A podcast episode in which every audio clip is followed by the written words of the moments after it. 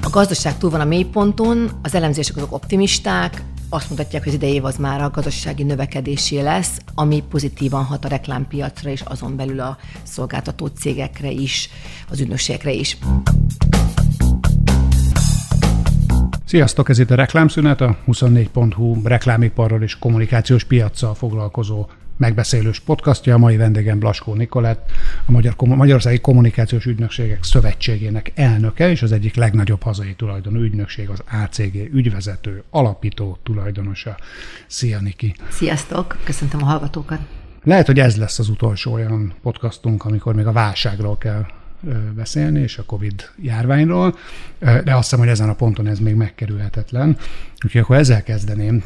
A MAKSZ a válságnak még az első hullámában indított egy kezdeményezését, amiben a munkájukat elvesztő kommunikációipari, reklámipari dolgozók megsegítéséért indított egy alapot.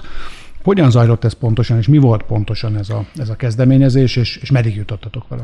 Hát, mint az egyedüli kizárólag ügynökségeket tömörítő egyik legnagyobb szakmai érdekvédelmi szövetség, nem tudtuk tétlenül nézni azt, hogy tömegével kerültek utcára az iparági szakemberek ezzel lehetetlen helyzetbe.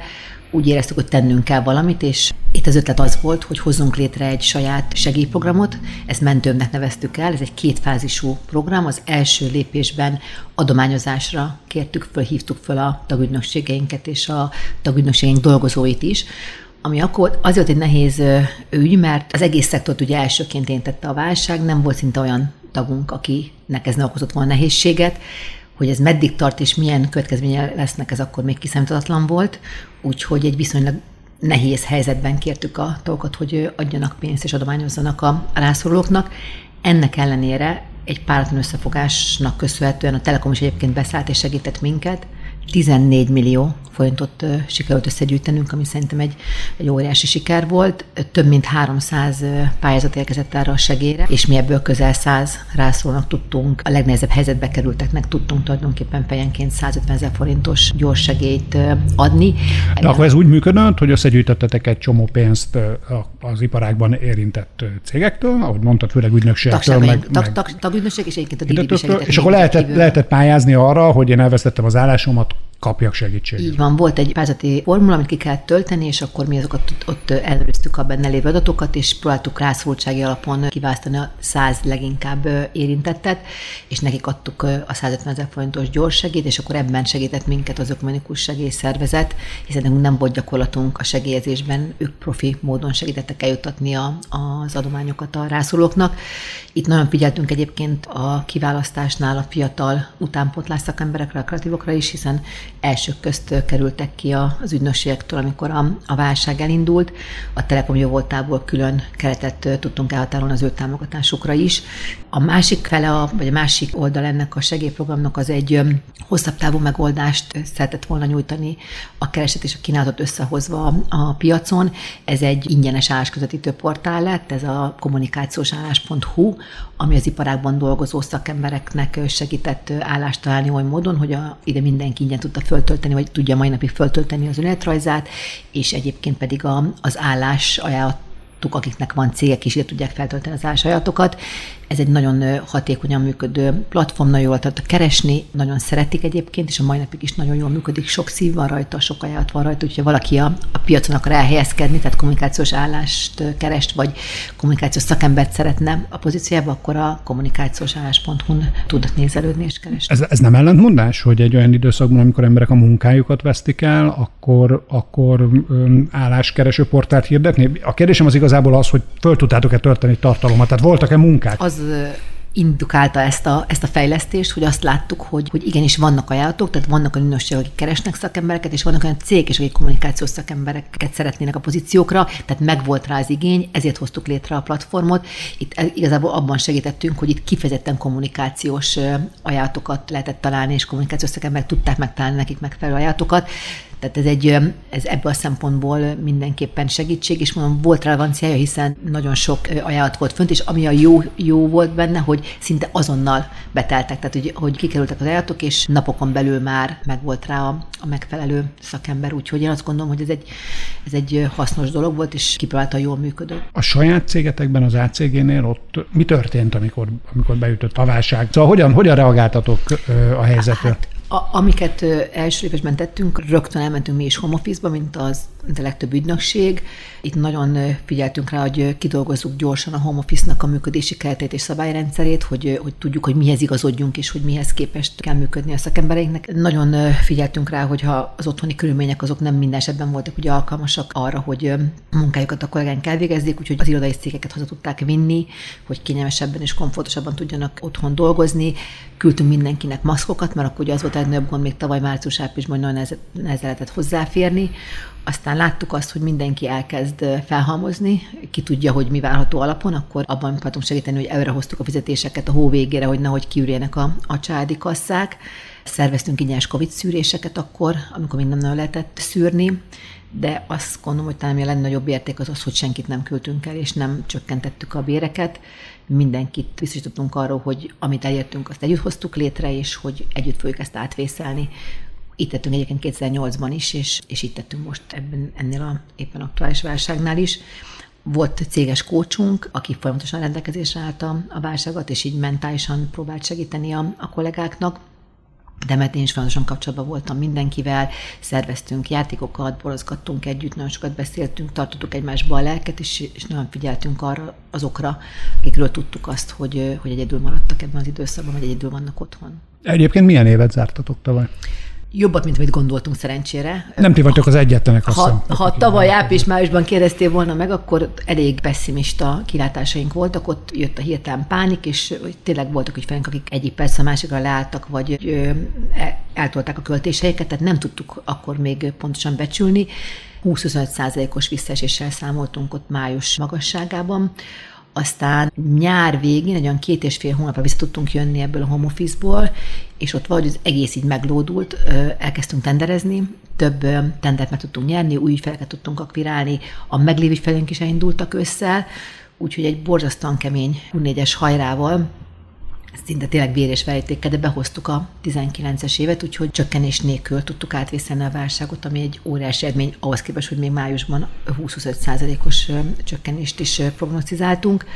Megvannak most már a húsz-huszonegyes első negyedéves számaink is, és, és egész jó eredményeket mutatnak. Úgy néz ki, hogy elindultunk fölfelé, és elkezdtünk növekedni, ami tükrözi azt a fajta óvatos optimizmust, amit egyébként a cégek és a márkák is leképeztek terveikben a fokozatos kilábalásra. Úgyhogy én most egy, abban reménykedem, az optimizmus kitart az év végéig, és most már rá tudunk állni egy növekedési pályára. Ugyanezt az optimizmust látod magad előtt az egész piaccal kapcsolatban, vagy kifejezetten a saját cégetekre érzed ezt? A gazdaság túl van a mélyponton, az elemzések azok optimisták, azt mutatják, hogy az idei év az már a gazdasági növekedésé lesz, ami pozitívan hat a reklámpiacra és azon belül a szolgáltató cégekre is, az ügynökségekre is. Az általános piaci növekedésre a becslések egyelőre még egy számjegyűek, egy esetleges egy százalék feletti gé dé pé növekedés, ami, ami belföldi fogyasztásból és nem exportból jön, az segíthet, az tovább erősítheti a növekedést. Egyébként mind a média, mind a non-média költések, itt a rendezvények, költések nélkül persze, mostanra normalizálódtak, visszaálltak. Azt tapasztaljuk, hogy vannak tartalékok még az ügyfeleknél, arra az esetre, hogyha a piac jobban beindulna, ha ezek a budgetek is kinyílnak, ez is a piaci szereplőknek a növekedési esélyeit tudja javítani. A másik nagy kommunikációipari szervezet, a Magyar Reklámszövetség minden évben készít egy, egy iparági becslést arra, hogy, hogy, hogy hogyan, alakul a, hogyan alakul a piac. Készítenek egy összefoglalót, és készítenek egy becslést is. És tavaly ősszel, amikor elkészült az adott évre való becslésük, akkor egy meglehetősen ö, pessimista hangvételű ö, eredmény látott napvilágot. Aztán amikor idén az első negyed évben kijöttek a valódi eredmények az előző évre, akkor az derült ki, hogy, hogy lényegesen kisebb volt a visszaesés valójában az egész szektorban, mint ahogy azt eredetileg gondolták. Ezt mivel magyarázod ezt a, ezt a dolgot? Miért volt túlbecsülve, és miért lett végül sokkal jobb az eredmény? Ennek két aspektusa is van. Az egyik az az, hogy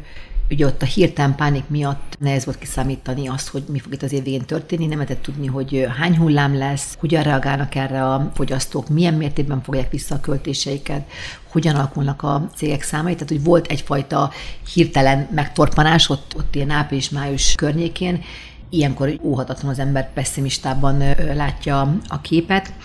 Év végére ugye azért szerencsére ez jobbnak nézett ki, mint aminek akkor látszott. A másik aspektus viszont az, hogy az állami reklámköltések súlya azt tovább növekedett a kommunikációs tortán belül, így az ügynökségi szolgáltatásokra folytott összegeken belül is. Tehát, hogyha az állami költéseket kivesszük, vagy nem nézzük, akkor több mint dupla akkora visszaesés mutatott volna ez az elemzés. Akkor mondhatjuk azt, hogy tulajdonképpen a magyar állam, amit értek vádak azzal kapcsolatban, hogy nem biztos, hogy feltétlenül kellő mértékben segített a piac szereplőinek, áttételesen valójában mégiscsak segített a kommunikációs piacnak? Hát én azt gondolom, hogy a számok tekintetében mindenféleképpen segített, de igazából a valós segítség az az lenne, hogyha ezek a költések, ezek a piaci szereplőknél rajzálódnának. Kicsit kicsi kanyarodjunk vissza oda, hogy, a, hogy a, a cégek élete hogyan alakult át a válság hatására. Mi gondolsz arról, hogy, hogy, hogy hár szempontból ez milyen új kihívásokat hozott, milyen új skillek jelentek meg, amik, amikre szükség van a piacon, és esetleg az ügynökségek nem találkoztak vele korábban, vagy nem voltak meg az ügynökségi csapatokba. Kellett-e egyáltalán keresnetek? Mondtad, hogy nem küldtetek el senkit, de kellett-e embereket és más típusú embereket keresnetek, mint akik korábban dolgoztak nálatok? Jó komplex volt a kérdés, úgyhogy nem tudom, ugye az elején kezdeni, hogy, hogy milyen változások jöttek ilyen há er szempontból. Az fontos, hogy tisztázzuk, hogy korábban a válság előtt nagyon sokat panaszkodtak az ügynökségek, hogy milyen nehéz megfizethető, jó kreatív, client service, stratégiai digitál pé er szakembereket találni a piacon. A fizetési elvárások elkezdtek ugye folyamatosan nőni, és mivel nem volt ugye érdemi áremelés a, a piacon, egyre nagyobb működési költségek mellett az ügynökségek egyre nehezebben tudtak lépést tartani ezekkel a növekvő bérköltségekkel. Tehát egy abszolút kereseti piac volt a válság előtt, ami a válság hatására időszakosan megfordult, és kínálati piac lett belőle, ami mindenféleképpen jó hatással volt ugye a bérszínvonalra, a bérszintre, azt valamelyest mérsékelte, illetve amit még érzékelünk, hogy az általános értékelés változott a munkavállalói oldalon, felértékelődtek a, a felelős, korrekt munkáltatók, már nem egyedüli szempont, vagy nem fő szempont a, a fizetés, a felelősen gazdálkodó, erős bázisra rendelkező, a csapataikat a válságban is összetartó ügynökségi munkahelyek, azok egyértelműen értékesebbé váltak, úgyhogy ezek ilyen érdekes tanulságai a, a válságnak. És hogy milyen skillek kellettek mindenféleképpen a vezetői, felsővezetői, középvezetői szinten ez a rendszeresség, a rugalmasság és a alkalmazkodó képesség, a türelem és az empátia, a coaching skillek, azok így elengedhetetlenné váltak, tehát hogy így ahhoz, hogy csapatokat össze tudják tartani, hogy rendszerbe tudják tartani, úgyhogy igazából nincsenek fizikailag együtt, ezek a képességek, ezek, ezek felerősödtek. És ezek nálatok konkrétan megvoltak, vagy ezeket én nektek tanulni kell? Hogy, azt gondolom, hogy ez egyénfüggő volt, tehát volt, akiben megvoltak, és könnyebben tudta fejleszteni, és volt, akinél nekünk is komoly problémát okozott, és, és komolyan támogatnunk kellett abban, hogy, hogy, hogy ebben fejlődjön. Emellett, amit láttam, ami probléma volt, és ebben nagyon komolyan kell fejlődni, ez a time management skillek, ugye amikor az ember itt egy munkahelyen, bejön reggel dolgozni, és elmegy a, a munkaidő végén, akkor az ad egyfajta keretet ugye a munkájának, meg a, meg a napjának is. Ebben az otthoni munkában, amikor főleg egyedül voltak például otthon, azok így hajlamosak voltak így szétcsúszni, tehát hogy újra kellett szabni a, a munka magánélet egyensúlyt, és hogy egy újfajta időbeosztást kell kialakítani, hogy ez hatékonyan tudjon működni otthon. Úgyhogy itt a time managementben volt, gondolom, itt fejlődnünk, hogy adaptálódnunk a, a home office-hoz, és hogy hogyan tudtuk a, az embereinket, a kollégáinkat felkészíteni. Hát a folyamatos kapcsolattartás ugye az elengedhetetlen volt, az állandó beszélgetések, tréningek, a tiszta érthető célok és képjainknak a meghatározása, az, az nagyon sokat segített, meg kell tölteni a belső kommunikációnkat, hiszen nem voltunk ugye egy térben, tehát ez a ad-hoc jellegű információ átadás megszűnt. A belső coachnak a rendelkezés állását azt, azt rögtön megnöveltük, hogy ha gond van, akkor tudjanak hova fordulni, és tudjanak segítséget kérni, és a jó példa egyébként az, az, az nagyon sokat segít egy ilyen helyzetben, hogy vezetőként te hogyan viselkedsz. Az én tapasztalatom egy médiacégnél dolgozván, és azt feltételezem, hogy egy ügynökségnél talán még fokozottabban így van ez, hogy hogy a, a probléma megoldó, a kreativitást igénylő feladatok sínlették meg talán a legjobban a, a, ezt az időszakot. Ezt te hogy érzed, ugye nektek az egész munkátok az az, hogy mások problémáit oldjátok meg, hogyha nagyon leegyszerűsítjük? Ezt többen megkérdezték már tőlem, én, én erre azt válaszoltam, hogy én ezt úgy érzem, úgy tapasztalom, hogy nem igazából a kreativitás sérült, hanem inkább ez a visionary, az elemelkedés a hétköznapoktól, a, a proactivity az, hogyha valami sérült, akkor ez sérült valamelyest, mert ebben az időszakban nem voltunk együtt, online térben kellett dolgoznunk, az informális megbeszélések, beszélgetések, ezek így elmaradtak, az ügyfélde bizonytalanság, esetenként kapkodás, zűrzavar, egy abszolút megoldás, kivitelezés orientált ügynökségi megközelítést igényelt tőlünk, gyors, rövidtávú, helyzetreleváns megoldásokat kellett legyártanunk az ügyfeleknek. Senki nem látott előre, nem hosszú távon terveztünk, rövid, rövid távon prompt megoldásokat kellett szállítanunk,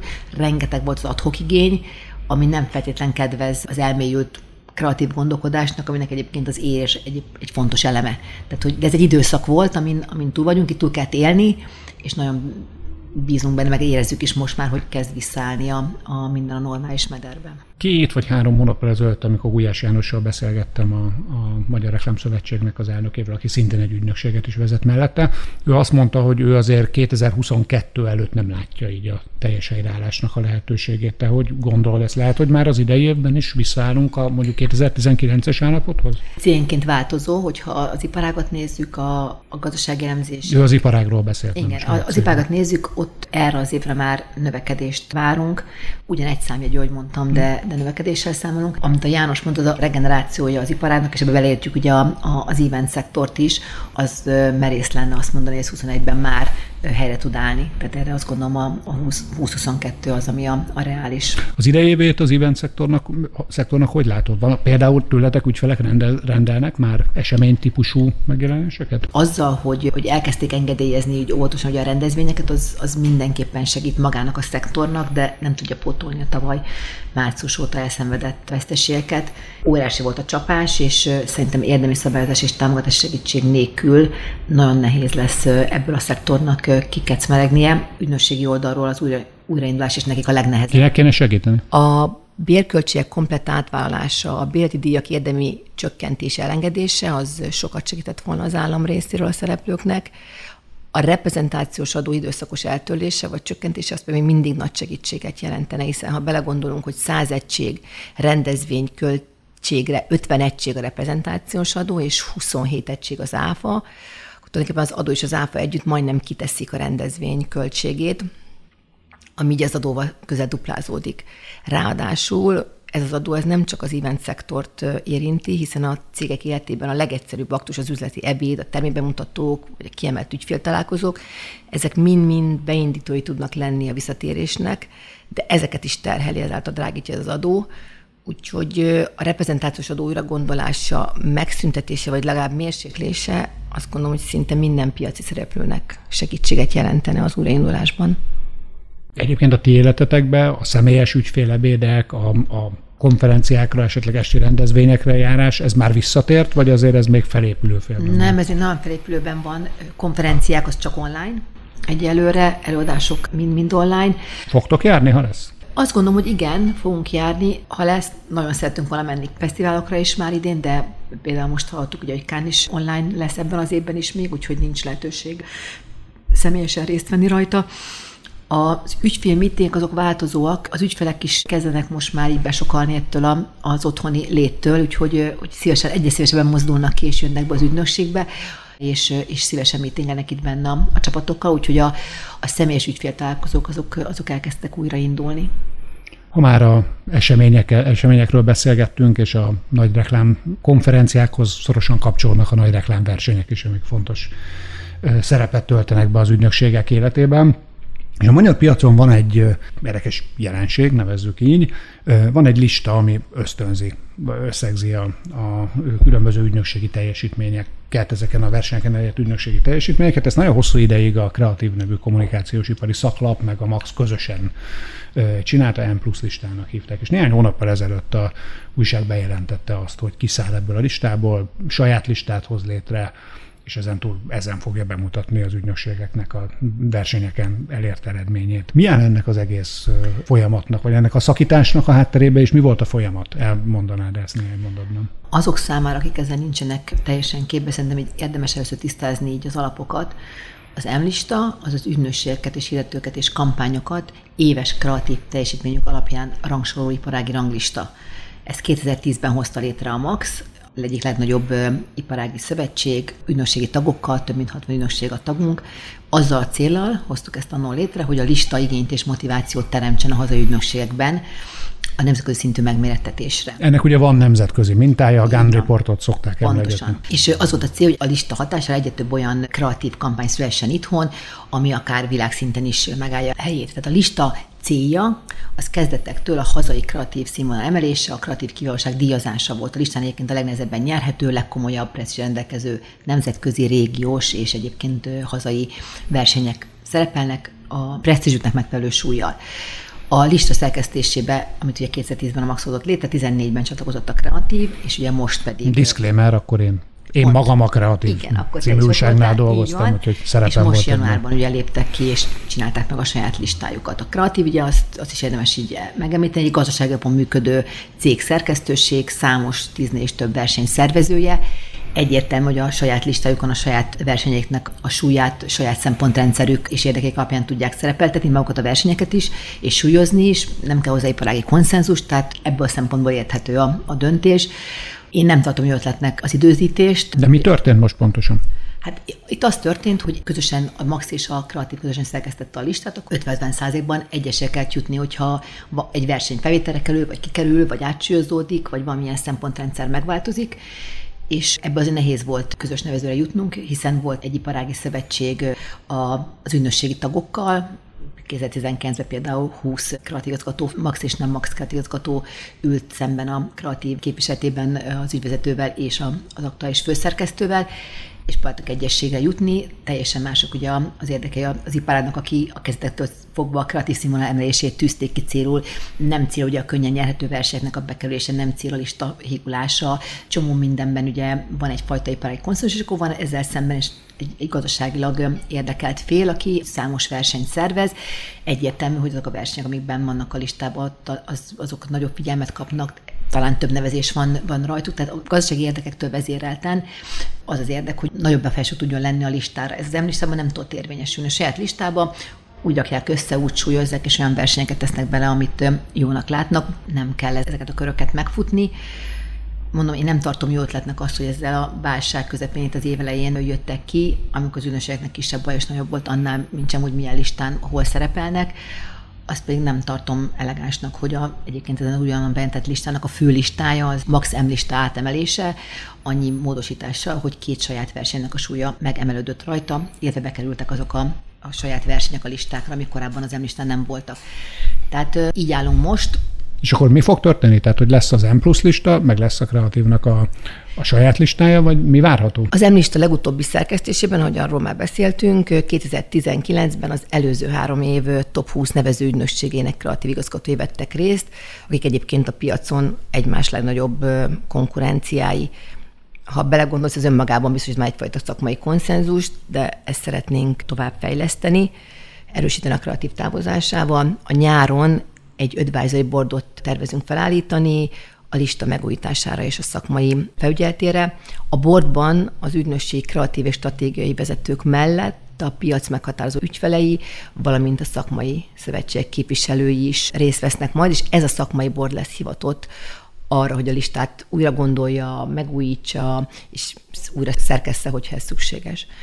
Egy listán szereplő verseny értékét és a súlyát sosem annak a szervezője, hanem a nevező ügynökség és ügyfelek, azaz a piac kell, hogy meghatározzák. Ha a gazdasági alapon működő versenyszervező maga készít listát, ahol maga súlyozza a versenyeket, köztük a sajátjait is, ott azért az objektivitás az, az megkérdőjelezhetővé válhat. Egy adott versenyvaldi presztízsét mindig az határozza meg, hogy mennyien, mennyit neveznek rajta, főleg, hogy mennyit költenek rá, mennyire tartják nehéznek a versenyt, elismertnek a zsűriét, milyen értéke van a piac számára az ott nyerhető díjaknak, egyáltalán mennyi díj születik rajta, mennyire figyel rá a piac, ezek alapján töldik meg egy versenynek a súlya. Ezért tartjuk fontosnak az előbb említett advisory boardnak a létrehozását, hogy a piac minden versenyzésben érintett szegmense képviseltesse magát benne, mert azt gondoljuk, hogy ez a hitelségen túl biztosítja az iparági konszenzust is a lista mögött. Ebben hiszünk, és hogy ezzel megyünk tovább. Azt felteszem pedig majd a piac eldönti, hogy ha két lista van egyszerre, akkor, mert ugye ezt most te azt mondod, hogy a piac így dönt, aztán majd a piacot meglátjuk, hogy... Nem, én azt, hogy én azt mondtam, hogy mi így döntöttünk, tehát hogy a lista megy tovább, az advisory board felállításra kerül, erről tudtam nyilatkozni, és a piacnak kell majd eldöntenie, hogy, hogy mennyi listát tud elfogadni, vagy akceptálni a piacon, és hogy melyik listának szabad az adott, adott esetben hosszú távon bizalmat. Egyelőre lista, ami kiállt az idő próbáját, aminek múltja van, abból egy van a piacon, és az pedig az M lista. Az látszik már, hogy, a, hogy ebben a picit fur, furcsa évben, ami ezek, ezzel a listás változással még talán tovább furcsult, hogyha milyen az ügynökségeknek a nevezési kedve? Tehát, hogy még látjátok, hogy az Arany Pengén mi történik, mi történik a hipnózison. Fontos-e még annyira ez az ügynökségeknek, az az egész lista dolog, mint korábban, meg verseny dolog? Tavaly évben nem rendezte meg a MAKSZ az Arany Pengét. Úgy döntöttünk ugye, hogy a, közösen az egész tagsággal, hogy ez nem, a, nem az egymás elleni versenyzésnek az időszaka, hanem az összetartáson kell, hogy legyen a hangsúly, és mindenki, akinek mozgatható büdzséje volt, és nevezésre költötte volna, azt inkább fizesse be a, a segélyalapba. Tehát ilyetén kevesebbet versenyeztünk, sőt, voltak, akik egyáltalán nem versenyeztek, egy csomó ügynökség deklarálta, hogy nem költ, inkább a bérekbe forgatja vissza az emberébe, ami pénze van, nem pedig versenynevezésre. Tehát kimaradt egy teljes év, azért a versenyzés az egyfajta inspiráció a csapatnak, a kreatívoknak, az ügyfeleknek is, úgyhogy azt elmondhatom, hogy ki volt már éhezve a piaca a versenyzésre. Az Arany Penge az már ugye fut, éppen a zsűzés se zajlik, kétszázhatvan nevezéssel, tehát a régi nagyon jó éveknek a nevezési számát tudta produkálni. Idén először meghirdettük a zsengepengét, a fiatal kreatívoknak a megmozgatására, pont azért, ugye, hogy kár is csak online van, szerettük volna megmozgatni a, a, a fiatalokat. Több mint száz pár jelentkezett, és száz pár versenyzik a, a, a zsengepengér. Ezek mind azt mutatják, hogy, hogy az érdeklődés az megvan, a versenyzésre a kedv megvan, a büdzsék mög- mögé álltak, és ez a rész a piacnak is újraindult és elindult. Mekkora megterhelés jelent egyébként ez a, a, a nevezésdi? Hogy így mondjuk az ügynökségeknek itt más ügynökségvezetőkkel beszélgetve elsőre egészen durvának hangzó számok is elhangzottak az a kapcsolatban, hogy mennyi energiát meg pénzt kell ráfordítani egy évben ezt erre. Ezt látom támasztani. Itt különböző nevezési stratégiák vannak, és különböző nevezési büdzsék vannak, az ügynökségként eltér, hogy ki mennyit engedhet meg magának, kinél mekkora fókuszban van maga a versenyzés, ennek mértékében rendeli hozzá a büdzsét és az erőforrásokat. Azok az ügynökségek, akik ezt nagyon komolyan veszik, és komolyan pályáznak a top listás helyezésekre, az M listán, akár a top három-ötben szeretnének lenni, azoknak bizony tíz millió forint fölötti a büdzséje, amivel nevezni kell egy évben. Az á cé gé ilyen ügynökség, Az nem? á cé gé egy ilyen ügynökség, ilyen, tehát átlagosan ilyen tíz-tizenöt millió forint között van a nevezési büdzsénk. Ebben ugye nem csak a nevezési díjak vannak benne, hanem ebben benne vannak a, a case study-k, annak az összeállítása, a versenyekre kilátogatása, az, az, az embereinknek a, a képzése a, a versenyeken keresztül. Tehát ez egy összetett büdzsé, de tíz-tizenöt millió forintos büdzsé kell ahhoz, hogy egy M-lista adott esetben top helyezést az ügynökség el tudjon érni. Akkor azt mondod, hogy nektek ez fontos, tehát ez egy tudatos döntés volt, hogy elhatároztátok, hogy ilyen típusú ügynökségé váltok. Ugye ezt jól értem, aki, aki, aki részt vesz ebben a játékban. Én, én mindig annak a híve voltam vezetőként, hogy a megmertetés az hasznos, az, az egy drive-ja a fejlődésnek és az előmenetelnek, de én mindig a, óvtam a csapatot attól, hogy csak a kreatív díjakra és versenyekre fókuszáljanak. Én mindig azt tartottam igaz értéknek, hogyha egy olyan munkánk, ami nyert kreatív versenyen, az utána el tudta hozni a díjat az E F I-n, a hatékonysági versenyen is, mert az bizonyította be azt, hogy tulajdonképpen működő kreatív megoldást tudtunk létrehozni, ami megvasította az ügyfél céljait, és, és tényleg valóban hasznos volt. Tehát, hogy igazából a kreativitás és a hatékonyság aránya a fontos, tehát, hogy fontos a kreativitás, és áldozni is kell rá, és folyamatosan fejleszteni kell, és jó a versenyzés, de folyamatosan figyelünk, és megmértetjük magunkat az E F I-n is, hogy mindkét oldalról. Ami újabb nevezés, újabb pénz, újabb erőrefordítás. Lehet ezzel ügyfelet szerezni? A versenyeken történő megmértetés és a győzelem az, az ügyfélegedettségen túl az egyfajta minőségjelzője az ügynökség szakmai teljesítményének, jó mutatja az adott ügynökség hol tart stratégiailag, kreatív és kampányhatékonysági szempontból, mennyire kiemelkedőek a munkái. Amikor egy ügyfél ügynökséget választ, ezeket mind mérlegeli, amely persze, hogy a magas szakmai színvonal önmagában nem elég, fontos, hogy milyen ügyfelek kapcsolatai vannak az ügynökségnek, mennyire stabil, milyen múltja van, milyen szakembergárdája van. Sok-sok szempont számít a kiválasztásnál, de ahhoz, hogy egyáltalán számításba kerüljön valaki, ahhoz először is benne kell lenni a fogyasztói kosárba, top of mind kell lennie, ezt segíti az ismertség és a, a szakmai elismerések.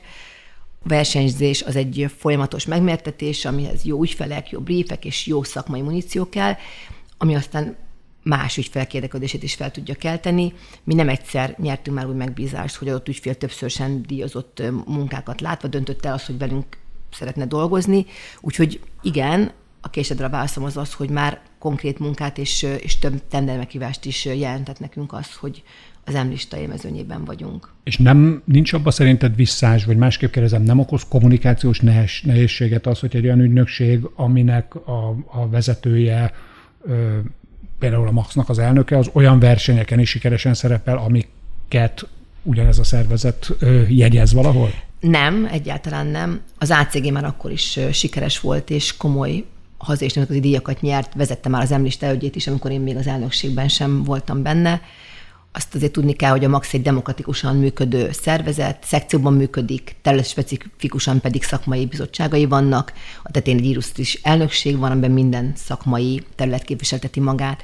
Minden tisztviselője, az elnök, az elnökség, a szekciók vezetői, mind-mind ügynökségi vezetők, a különböző munkacsoportokban dolgozók is ügynökségi szakemberek, akik egyébként a piacon sokszor egymás legnagyobb ellenfelei, de a szövetségen belül a szakma érdekében mégis képesek együtt dolgozni. Annyi a vigyázott tekintet minden projekten, hogy a befolyásolás lehetősége az kizárt. Egyéni döntéseknek, egyéni ügynökség érdekeknek a szövetségen belül nincs helye. A két verseny, amit a MAKSZ jegyez, az Arany Penge és az i pé á-val közösen szervezett e ef i, amin mi is versenyzünk, és a szakma is komolyan elismeri. Ezeket százfős rangos szakmai zsűri értékeli, a Pengén külföldi zsűrielnök van, az e ef i-t a Nemzetközi Központ is felügyeli, mind a kettő teljesen digitális platformon működik, és ezek az egyedüli versenyek a piacon, amik szervezését és lebonyolítását közjegyző felügyeli, auditálja, úgyhogy a visszaélés ezeken is teljes mértékben kizárt. Az egyik legnagyobb hazai ügynökségnek vagy a, a tulajdonosa, az egyik tulajdonosa és képviselője, és ráadásul régóta, jó régóta vagy az, és ez alatt, a, ez alatt a, a, az idő alatt egy picit átalakult a magyar piac, amikor, amikor én elkezdtem érdeklődni ez iránt, a piac iránt, akkor akkor nagy nemzetközi cégek neveit ismertük ö, ö, nagyobb részt, mint a, mint a legsikeresebben szereplő ügynökségek. És azért az elmúlt tizenöt-húsz évben ez jócskán átalakult, és nagyon sok hazai tulajdonú ö, ö, cég is ö, jelentős erőre tett szert a piacon. Mivel magyarázod ezt, hogy egy picit talán ellentétben ö, ö, más európai országok piacai, az ahol a hálózatos ügynökségeknek még mindig nagyobb szerepe van, itthon egyre jelentősebb a hazai ügynökségnek a, ügynökségnek a dominanciája, úgyhogy azért jelen vannak a hálózatos cégek is, csak mint hogyha átalakult volna a méretarány, és megmaradtak, csak kisebbek lettek. A hazai ügynökségeknél az, hogy a tulajdonos napi szinten benne van a, a működésben, az ügynökség vezetésében, és a tulajdonosi szemlélet mellett a saját kapcsolatrendszerével is segít megoldani az ügyfelek komplex, akár üzleti problémáit is, az egy komoly biztonságot ad az ügyfeleknek. Tehát, hogy ez egy, ez egy baromi nagy erő, amikor tulajdonos ott van, és, és, és benne van az ügynökségbe. De vannak ügynökség, vagy vannak ügyfelek, akik ragaszkodnak kifejezetten ahhoz, hogy a tulajdonos tevőlegesen részt vegyen a munkában? Én azt gondolom, hogy nem is kell ragaszkodni hozzá, mert a tulajdonos általában ott van, tehát ugye ez a saját cége, felel érte, és amikor azt látja, hogy valami nehézség van, és neki az van üzleti tapasztalata, vagy van szakmai tapasztalata, vagy van, van olyan kapcsolatrendszer, ami ezt ügyet tudja segíteni, azt nem kérdés, hogy beleteszi, mert hogy ez, ez nem tud máshogyan működni, és ez pedig ad egyfajta biztonságot az ügyfeleknek, nem minden ügyfélnek van rá igénye, de vannak olyan helyzetek, és én azt látom, hogy ügynökségként egyre inkább megyünk bele az üzleti alapú problémákba, tehát egy csomó esetben nem kommunikációs megoldás, megoldás a problémára. Ezért van az, hogy mi is a legnagyobb fejlesztéseket a digitál mellett egyébként a stratégiai osztályunkban tettük, tehát egyre inkább üzleti gondolkodású a stratégiai. És erre megvan az ügyfeleknek a nyitottsága? Nagyon. Tehát me- meghallgatják azt, hogyha te azt mondod, hogy nem kommunikálni kéne, hanem a bizniszedet kéne átalakítani? Vagy át máshogyan kéne áraznod, vagy ott esetben újra kéne rendezned a portfóliódat, vagy magad terméket. Tehát meg tudod neki mondani, hogy szar a terméked. Attól függ, hogy milyen pozíció vagy az ügyfélnél. Az á cé gé az egy viszonylag speciális pozíciót tölt be, mi általában leadelünk márkákat, tehát márka leadként a az ügynökségi hierarchiát tetején vagyunk a legmagasabb szinten az ügyfeleknél, és teljes háromszázhatvan fokban felelünk az adott márkáért. Ilyetén látjuk a számokat, nagyobb betekintést kapunk az ügyfél üzletébe, vétekene nem meghallgatni a, azt, amit mondunk, úgyhogy mi általában nagyon közeli partnerségben dolgozunk, és ott esetben például, amikor egy ilyen, ilyen probléma merül fel a Heineken Hungáriánál, hogy a Radlereknek a profitábilitása komolyan problémás, és hogy egy új innovációra van szükség, akkor ezt tudunk inputot adni, és be tudunk szállni a, a munkába, és egy kollaboráció, egy, egy ügynökségi ügyfél együtt gondolkodásból tud kijönni mondjuk egy i pé á. Ez ugye a kézműves, az első kézműves sör a piacon, és egyébként a legsikeresebb innováció valaha a sörpiacon, az egy ügynökség és egy ügyfél együtt gondolkodásából tudott megszületni. Tehát, hogy ilyen szerepet tudna betölteni már az ügynökség az ügyfél életében, ha megfelelő szakmai kompetenciákkal rendelkeznek hozzá. És ez elvezetett szerinted oda, amit például a brit piacon láttunk már jó pár éve, hogy a bé bé há, a Bartle Bogle Hegarty saját termékkel is jött ki, tehát, hogy odáig megy el a termékfejlesztés, hogy az ügynökség az igazából ügyfél változik? Abszolút el tud vezetni, tehát digitál csapatunk pontosan gondolkozik egyébként termékfejlesztéseken, és vannak is már olyan á cé gé és dobozoltó termékek, amik egyébként ügyfelek, sőt más ügynökségek által is használhatóak, ezeket most kezdjük el brandingelni, most kezdjük el összerakni. Ez egy teljesen járható út, és azt gondolom, hogy, hogy erre fele megyünk. Tehát lehet, hogy lesz á cé gé sör valamikor. Hát nem is, nem is pont á cé gé sör, de lehet, hogy lesz á cé gés termék, aminek lesz piaca. Igen. Egy-két hónapja a mainstream médiának a, a, az érdeklődés is, érdeklődését is, érdeklődési küszöbét is átütötte, hogy az egy, egy másik nagy magyar kommunikációs ügynökségnél egy viszonylag komoly bűncselekmény, gazdasági bűncselekménynek a gyanúja merült föl, a há pé esről beszélünk, ami hatott az egész reklámpiac megítélésére is minden, minden bizonnyal, és az ott történő problémák miatt ott ugye ügyfélvesztés is történt ennek hatására, és az á cé gé és azon ügynökségek között van, hogyha jól tudom, akikhez átkerültek onnét, onnét ügynöks, ügyfelek. Két részből áll a kérdésem ezzel kapcsolatban. Egyrészt hogyan lehet fölkészülni arra, hogy, hogy amikor, amikor hirtelen át kell venned ügyfél, ügyfeleknek a kiszolgálását, tehát lehet-e egyáltalán ilyenre készülni? Ezt mint ügynökségvezetőtől kérdezem tőled, és Max elnöktől meg azt kérdezem, hogy, hogy milyen hatással van, van ez a piacra, vagy mit lehet ezzel egyáltalán tenni, ha kell valamit tenni az ilyen ügyekkel? Ami a há pé essel történt, az egyrészt nagyon szomorú, megütötte az egész piacot, de mivel egy folyamatban lévő ügyről beszélünk, itt azt gondolom, hogy nem lenne etikus ebben most nyilatkozni, tehát mindenkit megillet a láthatatlanság véleme, még nem nyert nyitást ugye a bűnösségre. Ennyit tudok most mondani vezetőként és Max elnökként a, a há pé es ügyről. A há pé esnek a reklámcég az május harmincegyedikével zárt be. Amikor az ügy elindult, akkor még nyilatkozatok jöttek ki arra vonatkozóan, hogy, ők, hogy a há pé es téddel ellentétben ők talpon vannak és ellátják az ügyfeleket biztonsággal, de aztán egy pár héten belül bejelentés történt, hogy május harmincegyedikéig tudnak operálni, és május harmincegyedikén bezárják az ügynökséget, az embereket elbocsátani kénytelenek, és az ügyfeleket sem tudják már kiszolgálni. És akkor itt tulajdonképpen azt hiszem, hogy három vagy négy héttel előzte meg ugye magát a május harmincegyedikét, tehát ez én április vég környékén volt ez a bejelentés. Igen, április legvégén jön. Április legvégén jött. Az mindenkit újból megütött, tehát erre megint senki nem számított, és, és ugye ez megint szá- rengeteg szakember került a piacra, hiszen a há pé es egy viszonylag nagy ügynökségnek számított, tehát sok-sok jó szakember vesztette az állását, és ügyfelek maradtak ugye hirtelen ügynökség nélkül, azért azok a komoly ügyfelek, akiknek az ügynökség kiválasztási folyamata több hónapos tendereken keresztül zajlik, azok ott hirtelen azt tudták, hogy, hogy akkor a, hogyan tovább. Az á cé gé azért merült föl két cégnél is, mert ennél a két cégnél már dolgoztunk, tehát mind a két cégnél benn voltunk, szerződésekkel rendelkeztünk, és komoly szakmai kompetenciákat tettünk le, úgyhogy így volt lehetőségünk megnyerni a bizalmukat, és átvenni őket tulajdonképpen május harmincegyedikével, és hogy hogyan tudjuk őket ellátni. Először is vettünk föl a piacra került olyan szakembereket a, a há pé estől, akik egyébként jól működtek ezeken a márkákon, tehát hogy segített, azt hiszem összesen hat-hét szakembert vettünk fel az á cé gében. Ügyfelekkel együtt érkeztek a igen, igen, kiszolgáló igen. Egyértelműen egyeztünk az ügyfelekkel, akik azok a szakemberek, akik, akik jól tudtak működni, akik értéket tudtak adni, akiket szívesen látnának, és akkor ezeket a szakembereket azonnal átemeltük, így nagyon gyorsan tudtuk integrálni a, az ügyfeleket. Úgyhogy ezt nagyban segítette, hogy jöttek az ügyfelekkel szakemberek is. Azért azt itt le kell szögeznünk, hogy itt aki a régi reklámpiacot így, így ismerte és látta, ezek a nagy newbiz osztályok, amik ugye régen voltak az ügynökségeknél, de azok most már nincsenek, tehát hogy azokkal az őrült nagy szabad kapacitásokkal nem rendelkeznek az ügynökségek, mindenkinek, de egy ekkora ügynökség, mint az á cé gé, az egy ilyen tíz-tizenöt százalékos kapacitás, az mindig benne van. A protokollok rendben vannak, megvannak, az ügyfélkezelésünk az képes arra, hogy ezt ellássa, és azzal a hat-nyolc emberrel pedig abszolút szinte zökkenőmentesen tudtuk őket a rendszerbe integrálni. Köszönöm. A végére még egy kicsit kanyarodjunk vissza a, a, a vírushoz, hogy keretes szerkezetet adjunk, de ez, ez személyesebb dolog lesz. Arra volnék kíváncsi, hogy, hogy személyesen neked, hogy hatott a, a, az életedre a, hát a vírus, meg ez az elmúlt egy év, mit változtattál, és, és, és mi az, ami, ami veled marad ebből, ha van egyáltalán ilyen? Sose voltam ennyit itthon egy húzamban, mint, mint ebben az időszakban. És az jó volt?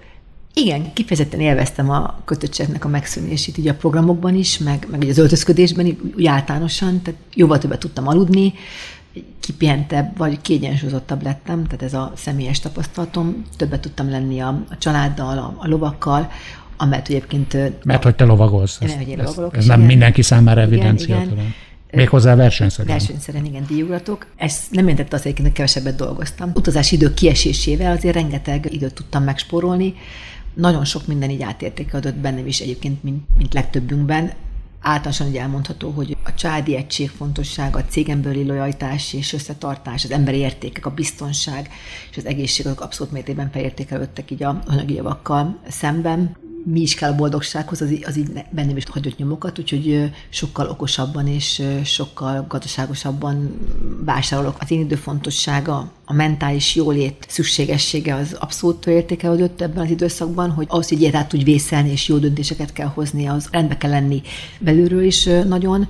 A tudat, hogy kétezer-nyolc után ezt a válságot is át tudtuk vészelni, és talpon tudtunk maradni, az egyébként egy nagyon nagy erőt ad. Ezáltal az a tudat is, hogy nincsenek lehetetlen helyzetek, hogy mindig van kiút, és hogy mindig előre kell menni, az így még, még inkább megerősödött bennem. Nagyon szépen köszönöm, és köszönöm az egész beszélgetést Blaskó Nikolettának, aki a Magyarországi Kommunikációs Ügynökségek Szövetségének az elnöke és az á cé gé ügynökség alapító tulajdonosa. Én pedig Szigeti Péter voltam, a huszonnégy pont hu lapigazgatója, ez pedig a Reklámszünet volt, ami a huszonnégy pont hu kommunikációval és reklámpiaccal foglalkozó beszélgetős podcastja. Körülbelül két hét múlva úgy vendéggel folytatjuk. Köszönöm szépen, sziasztok! Köszönöm, sziasztok! Yeah.